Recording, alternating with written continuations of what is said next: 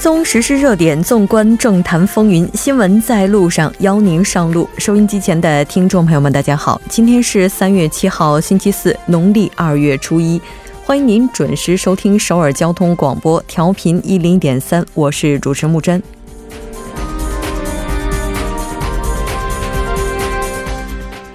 为期一个月的三月临时国会终于于今天拉开了帷幕，朝野围绕政治、经济、民生的对立也正式从场外进入了场内。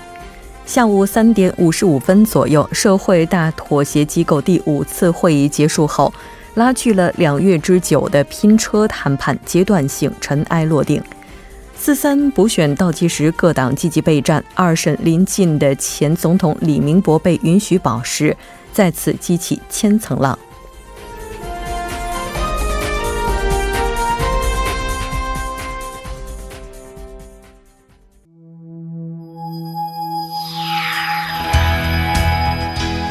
您正在收听的是 FM 一零一点三首尔交通广播新闻在路上。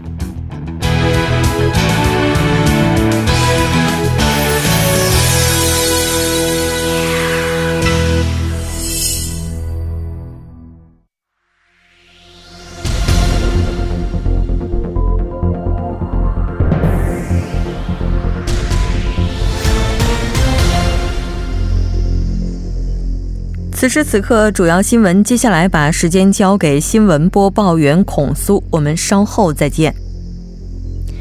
今天的第一条新闻是：韩国国会今天召开三月的第一次临时会议，启动议事日程。在临时国会会议期间，朝野将就加强私立幼儿园会计透明度的幼儿园三法、改善医疗环境的相关法案、弹性工作制。以及成立高级公职者犯罪调查处等民生和改革法案深入讨论，但各党围绕法案处理的优先顺序、幼儿园三法以及成立高级公职者犯罪调查处等内容产生分歧。预计在各项法案的审案过程中将经历一番周折。下一条新闻。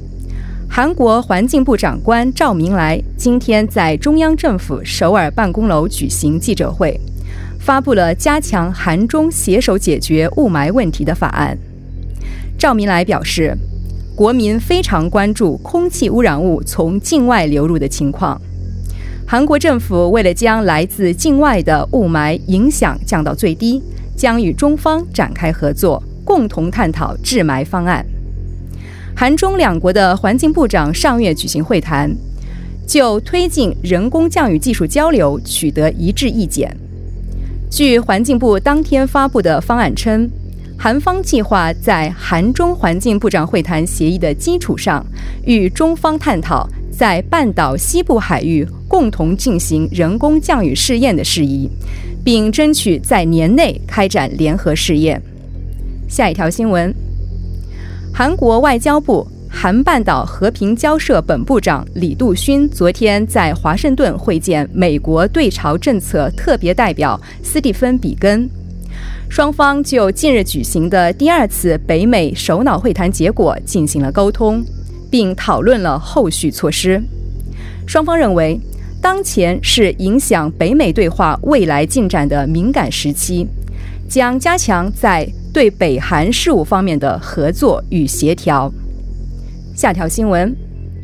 鉴于全球经济增速放缓，世界经合组织下调了今明两年韩国经济增速预期。经合组织在昨天发布的中期经济展望中，将今年的韩国经济增速预期下调至百分之二点六，相较去年十一月的预测值百分之二点八。下调了零点二个百分点。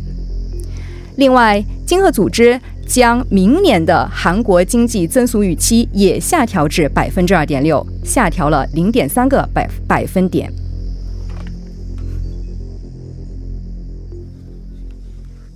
聚焦分析，今天在千呼万唤始出来的国会上，朝野终于是将场外的这些冲突呢，是转移至了场内。马上连线特邀记者齐明明，了解具体的情况。你好，齐记者。主播你好。非常高兴和您一起来了解相关的这些情况。这次的临时国会为期三十天，我们先来看一下整个临时国会的日程安排情况。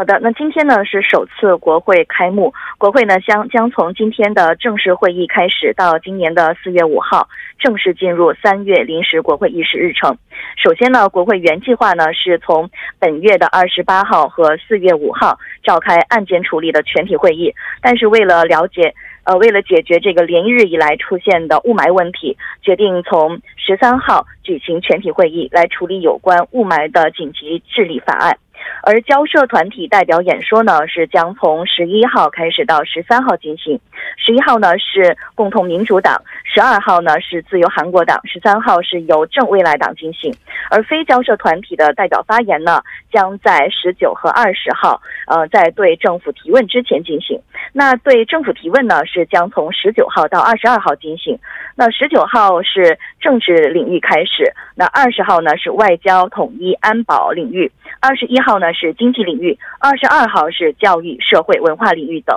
另外呢，以今天的这个总会为开端呢，已经是空转了两个多月的国会，在经过了迂回曲折之后，终于是恢复正常了。但是能否顺利举行，还是一个未知数。嗯，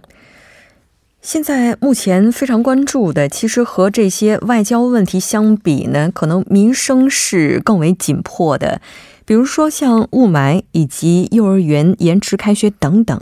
这些问题的话，应该在接下来的国会上也都会被依次提及。是的，那为了根除这个私立幼儿园的不正之风呢，预计朝野呢将就幼儿园三法，也就是幼儿园幼儿教育法、私立学校法、学校公餐法修制修订案，呃，以及高层公职者犯罪呃调查处调查权的问题进行立法。呃，其实此前就有幼儿园子女的家长们通过国会记者呃记者会呢，恳切的呼吁三月临时国会会期当中来对这个幼儿园三法进行处理。现在呢，执政党的共同民主党的立场是即将通过快速的案件处理指定程序，也要通就是要去通过这个幼儿园三法。不过相反呢，是自由呃韩国党对于限制非政府支援金的这个预算仍然持反对意见。那现在幼儿园三法虽然已经成为了这次国会的主要议题之一，但是由于这个朝野立场差异比较大，能否在会期当中处理还是一个未知数。嗯，是的，在第一天的时候，我们看到，嗯，您好，您请继续讲。是的，是的，因为就是除了这个幼儿园三法之外，其实在这次国会上最令这个国民关注的还是这个雾霾防治的对策。那本月六号呢，呃，共同民主党还有自由韩国党。等朝野交涉团团体的三党院内代表就达成了协议，决定将这个细颗粒物呃雾霾事态进入国家灾难性的灾难安全管理法修正案，并于本月十三号的国会上呃国会总会上处理。那国会目前处理的这个雾霾相关法律呢，是有五十三法案呢，是有五十三件，呃，其中一些呃 LNG 管理法还有大气质量改善特别法等等是有望优先处理的。此外呢，现在朝野为了阻止来自中国的这个细微颗粒物扩散，呃，也是扩大了对华合作，决定成立国会层面的访华团。嗯。民主党这边，我们看到接下来的话呢，是希望积极能够推动灾难安全管理法等雾霾无法，并且呢，也表示不排除接下来去进一步增加预算来治霾。但同时，我们也看到韩国党这边呢，是对于县政府的外交力量进行了集中的批判，认为县政府在雾霾问题上和中国似乎并未达成事先的协议。那也就是说，在接下来这个方面，在和中国进行交涉之前，似乎在韩国的国内首先要达成一个大体上的一致。除了这些之外的话，目前还有哪些核心的议题呢？除了这些之外呢，就是比较有争议点的这些问题之外，还有呢劳动基准法以及地呃最低工资法的处理与否的问题。此外呢，在在今天呢，国会议长直属的国会革新咨询委员会还发表了为运营呃这个日常的国会每月一号召开临时国会的方案等劝告事项。那现在呢，国会法规定呃国国会法规定呢，临时国会呢是要在二月、四月、六月、八月举行。那国会常任委员会会议等各种会议当中，呃，这个呃。总会呢只能是在会期内呃召开，而现在这个革新呃咨询委员会呢，还就无党派议员指孙呃孙元慧涉嫌的这个木浦房地产投机事事件引发的这个国会议员利益冲突争议，建议改革这个制度。这个内容呢，就是在选拔常任委员的过程中，为防止利害冲突，可以利用呃排这个除斥回避制度来新设。呃，国会议长直属审议机构来判定利害冲突与否，还劝告说呢，有必要在立法当中反映过去像金兰法呃立法过过程中删除的这个防止公职人员利益冲突的内容。嗯，是的。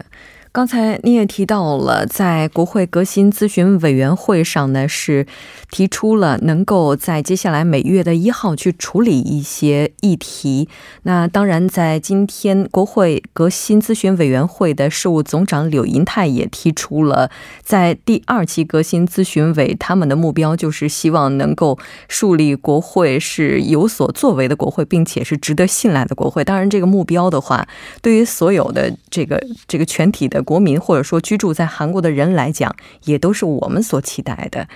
在未来的话，会有哪些议题那在朝野之间引发比较激烈的争执呢？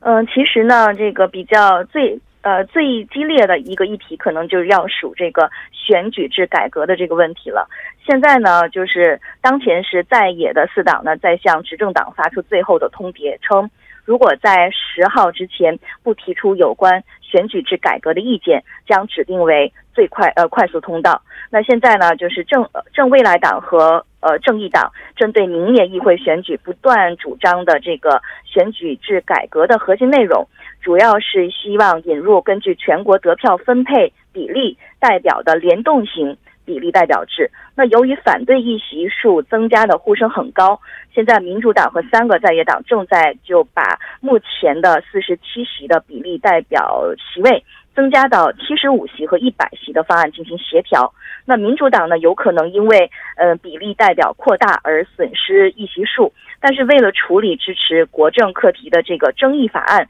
正在配合在野党的选举制编案。而相反呢，这个呃，民主党则坚持同时讨论选举制改革和权力结构改革的这个观点。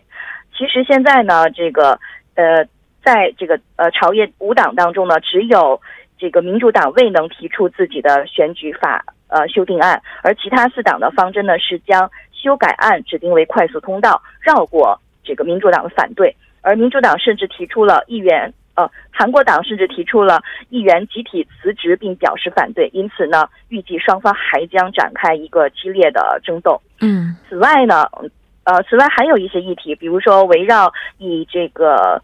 呃，围绕第二次朝美首脑会谈没有发表这个河内宣言的这个问题，那保保守的在野党那将围绕政府的呃对北韩还有对美国政策来展开攻势。我们都知道，上个月末，这个民主党还以党所属全体议员的名义发起了内容为，呃，不好意思，是韩国党还以党所属全体议员的名义发起了内容为每年执行三百亿韩元以上，来持续事业三千五百亿韩元以上规模的这个南北合作基金时，需要通过国会同意的这个南北合作基金法修订案。那另外呢，还有就是随着，呃，北韩去年部分废弃的东仓里导弹。发动机试验场的复原情况浮出水面的这个问题，现在在这个韩国、北韩还有美国之间都形成了一个紧张的气流。那预计围围绕这个外交统一委员会、国防委员会、情报委员会等相关常任委员会的县政府对策政对北韩政策，也将引发一场争论。嗯，是的。应该说，目前的话，在野党是比较直接的批判县政府的外交政策，那包括对下一任驻华大使内定人选，那前青瓦台政策市市长也是引发了比较大的争议。县政府的对北政策以及目前的安保领导班子人员呢，我们看到在野党方面也是提出了质疑。应该说，在整个这个临时国会运营期间，朝野上下可以预想会有非常激烈的一些纷争。那各方的话有怎样的动向呢？现在呢，由由于有一些相关与这个相关议题相关，各党派其实都有了一些动作。民主党呢出租车呃特别工作组委员会的全呃全衔机。议员和出租车相关协会人士在今天下午就在国会呃政论馆就召开了记者会，表示在最终谈判中达成了以呃允许上班下班时间拼车和出租车月薪制为主要内容的协议案。那民主党呢，为了履行这个所谓大妥协的机构协议事项，决定努力在三月临时国会上通过目前滞留在国会常任委员会或者是计划提交的这个法律案，呃，并尽快的。通过其他的相关法律案，而这个全呃全贤基议员他在发表协议文之后呢，面对记者询问什么时候开始实行这 couple 的提问，表示那将推进在三月临时国会上通过法律，并按照修订修订后的法律运行。而另一方面。呃，而其他方面呢，像正义党代表李珍美和民和和这个民主劳工一起，于七号在国会图书馆也举行了弹性工作时间制时态和弹性时呃工作时间制扩大的这个社会经济影响分析的讨论会，讨论了将弹性工作时间制呢从这个三个月扩大到六个月的这个方案。呃，现在呢，这个。根据今天召开的这个委员会，也是试图是要把弹性工作制单位的期限是从三个月延长到六个月的问题，要希望能够达成这个劳资政协议。呃，但是由于劳动界的反对，现在有一些呃不明的事态。嗯。最新的消息，现在关于拼车这一项业务的话，现在有关方已经达成了一个暂时的协议。当然，我们稍后在聚焦分析二当中会带您详细了解。不管如何，这个目前为止的话，朝野进入了临时国会期间，也就意味着这些法案的处理呢，至少是进入了加速度。非常感谢其记者带来今天的这一期连线，我们下期再见。好的，下期见。接下来关注一下这一时段的路况、交通以及天气信息。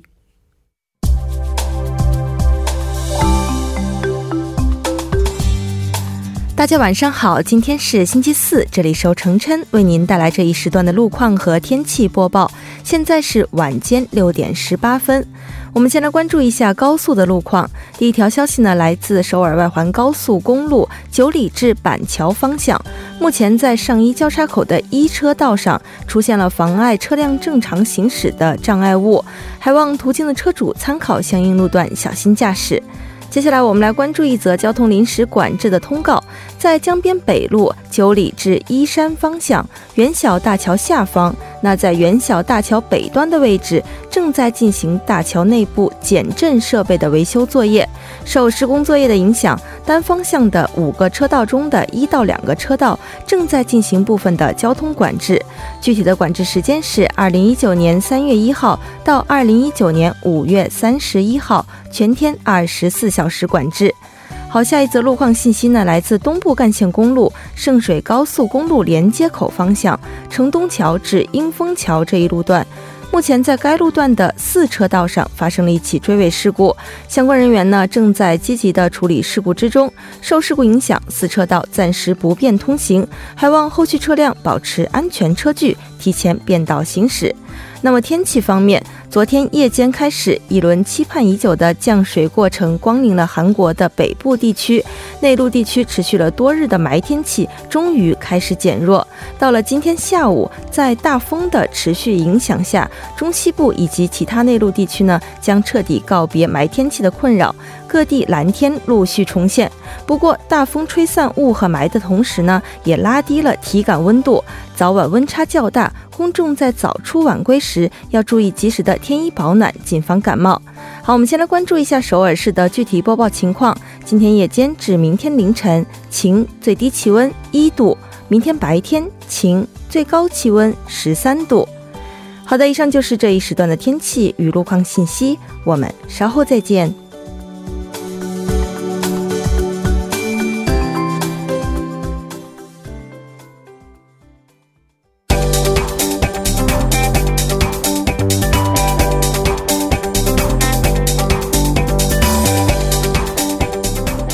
焦金融市场，解读财经热点。接下来马上请出财经评论员董爱颖，董评论员你好。嗯，你好，木真，非常高兴和你一起来了解今天的财经观察。依然是先来关注一下今天韩国股市的走势。嗯，今天韩国综指 KOSPI 呢是震荡下行，收于两千一百六十五点，下跌了百分之零点四五。中小板 KOSDAQ 下跌了百分之一点三二，报收在七百三十六点。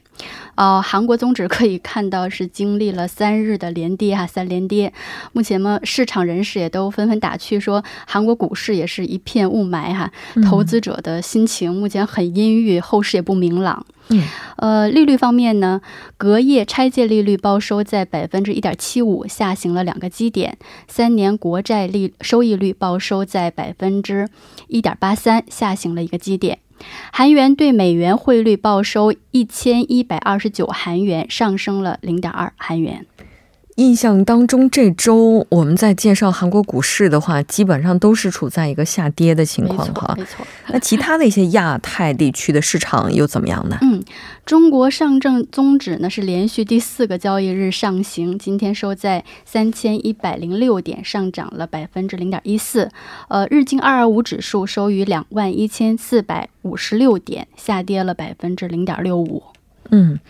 韩国股市这连续的下跌，但中国股市这段时间却是在往上涨。对，咱们之前在节目当中其实也提到过，说韩国股市和中国股市这个之间的联动性越来越强了。嗯嗯。但这两天的话，似乎是一个相反的。没错，这个从去年下半年开始呢，我们看到中国和韩国股市之间出现了明显的同向联动的现象，就是你涨我也涨，你跌我也跌。那那么这种现象呢，一直持续到今年的二月底。呃，进入三月份这几个交日交日一日以来呢，我们看到出现了一个。反向的趋势，那么这里边呢有几个原因。首先从两国的政策的基调来看，呃，中国两会是出台了一揽子的经济刺激政策，包括减税呀，还有加大基建呃基建的投资，那么政策力度还是蛮大的哈，也大大提振了市场信心。而韩国方面呢，我们看到目前每天出来的信息都是经济展望又下调了，嗯，呃，出口数据又疲弱了。都是经济下滑的负面消息，而政策上呢，目前还没有出台很有力的刺激政策，所以韩中市场中的这个投资者的情绪是完全不同的。嗯，那么第二个呢，就从出口经济来看呢，虽然同样受到中美贸易战的影响，两国出口经济都在下滑，但是中国目前出口增速还是一个正数，我们看到一月份是保持在百分之九这样一个增速，而韩国呢就是负增长了。嗯。那么第三呢，就是我们一直提到的这个 A 股在 MS I 啊，在 MSCI 中这个权重扩容以后呢，对 A 股是一个利好的因素，但是对韩国来讲是一个负面因素，因为挤压了韩国的权重。所以呢，这这三点基于这三点原因吧，呃，目前这种中韩股市之间的同向联动性出现了一个弱化的一个迹象。嗯嗯。这目前这个情况不知道要持续多久，但是对于韩国经济来讲的话，也期待一下国会的话，就国际民生的一些法案处理的速度能够快一下，能够刺激一下韩国股市这边的上涨。今年以来，中国股市这个成绩应该说是不错的，相当不错了。我周边的一些投资者哈，也在就说。哎，买的韩国股近一段时间都是在跌，但中国股 就这一段时间一直在涨。嗯嗯嗯，是这个，我们看到上海这个上证综指呢，从年初以来上涨幅度超过了百分之二十二哈，最近又冲上了三千点。那么今天呢，据韩国的一个金融数据显示呢，呃，基金规模在十亿韩元以上的这个中国基金。从今年年初以来，这个平均收益率达到了百分之二十三，实际上是与上海综指、上证综指是涨涨幅是持平的。就是说，韩国的投资者同样可以通过这个投资中国向的基金来分享来自中国股市的红利。那么相比之下呢，确实像您说的，这个同期哈，呃，韩国国内的股票型的基金平均收益率就只有百分之八。嗯嗯，虽然还是正增长吧，但是成绩就略显平平了。嗯，那么其他海外的股票型的基金的收益率稍微高一点，百分之十五。嗯，那么除了北美基金收益率在百分之十四左右呢，那么其他地区的基金平均收益率都在百分之十以下。嗯，所以看到这个中国的股票型的基金啊，成绩是遥遥领先的。嗯。中国这边的基金，它到底这个涨幅是多少呢？呃，中国股票型的股票型，我刚涨了百分之二十三，嗯嗯，百分之二十对，而且其中有两只两两只产品，它的平均收益率，它的收益率达到了百分之六十以上，哦，对，也就是说，这个呃我们不能说近日来啊，因为嗯。说应该说此前投资中国的这种基金的韩国股民，算是应该赚大了。呃，其实如果因为这个涨幅主要是从进入今年以来。的这一哦。段时间，但如果你从去年年初买入的这个中国型的中国股票型的基金呢，到目前很可能是一个保本儿的状态，啊。因为去年一年啊，中国基金的收益率是负数，是负的百分之二十四。嗯嗯，当然，去年呢，整体的股票型基金表现都不好。去年这个韩国国内的股票型基金的平均收益率也是负数哈，百分之负的十八。嗯嗯，嗯，也就是说，如果买的早的话，可能就是之前跌下去的那些，这段时间又涨又又拉上来了。上来了。对，所以最好投资点就是今年十二月底你买入了，那么去年十二月底，呃，对，去年呃对对，去年。去年底、今年初，如果买入的话，那么这两个月、两个多月以来吧，那你的基金涨幅很可能就会二十百分之二十三左右。我觉得，要是这世界上真有时光机的话，可能都是百万富翁了。回过头去买是吧？那当然，这个股票的话，什么时候涨，什么时候跌，这谁也预测不好的。那韩国的投资者现在可以自由的投资中国股市吗？嗯，还不成，因为中国的这个股票市场没有完全开放，所以嗯外国人呢、投资中国股市会受到很多限制。那比如说，外国的金融机构，你想投资中国的股市的话，需要申请外国投资者资格，叫 QDII。嗯，那么目前呢，韩国的大型的资产运营公司都已取得了这个 QDII 资格。但是有了这个资格呢，外国金融机构还是不能像中国人一样投资 A 股，嗯但可以投资 B 股。那么这个 B 股呢，就是中国政府它专门向外国人开放的一个股票市场。嗯但是当然了，这个 B 股市场容量是相当小了。嗯那么从去年九月份开始呢，呃，在中国工作的外国企业和外国员工可以开始在 A 股嗯开户交易了。对，所以也是阶段性的在开放未来应该是逐渐地在可以的。开放进入市场。非常感谢董评论员，我们下期再见。嗯，再见，主持人。半点过后马上回来。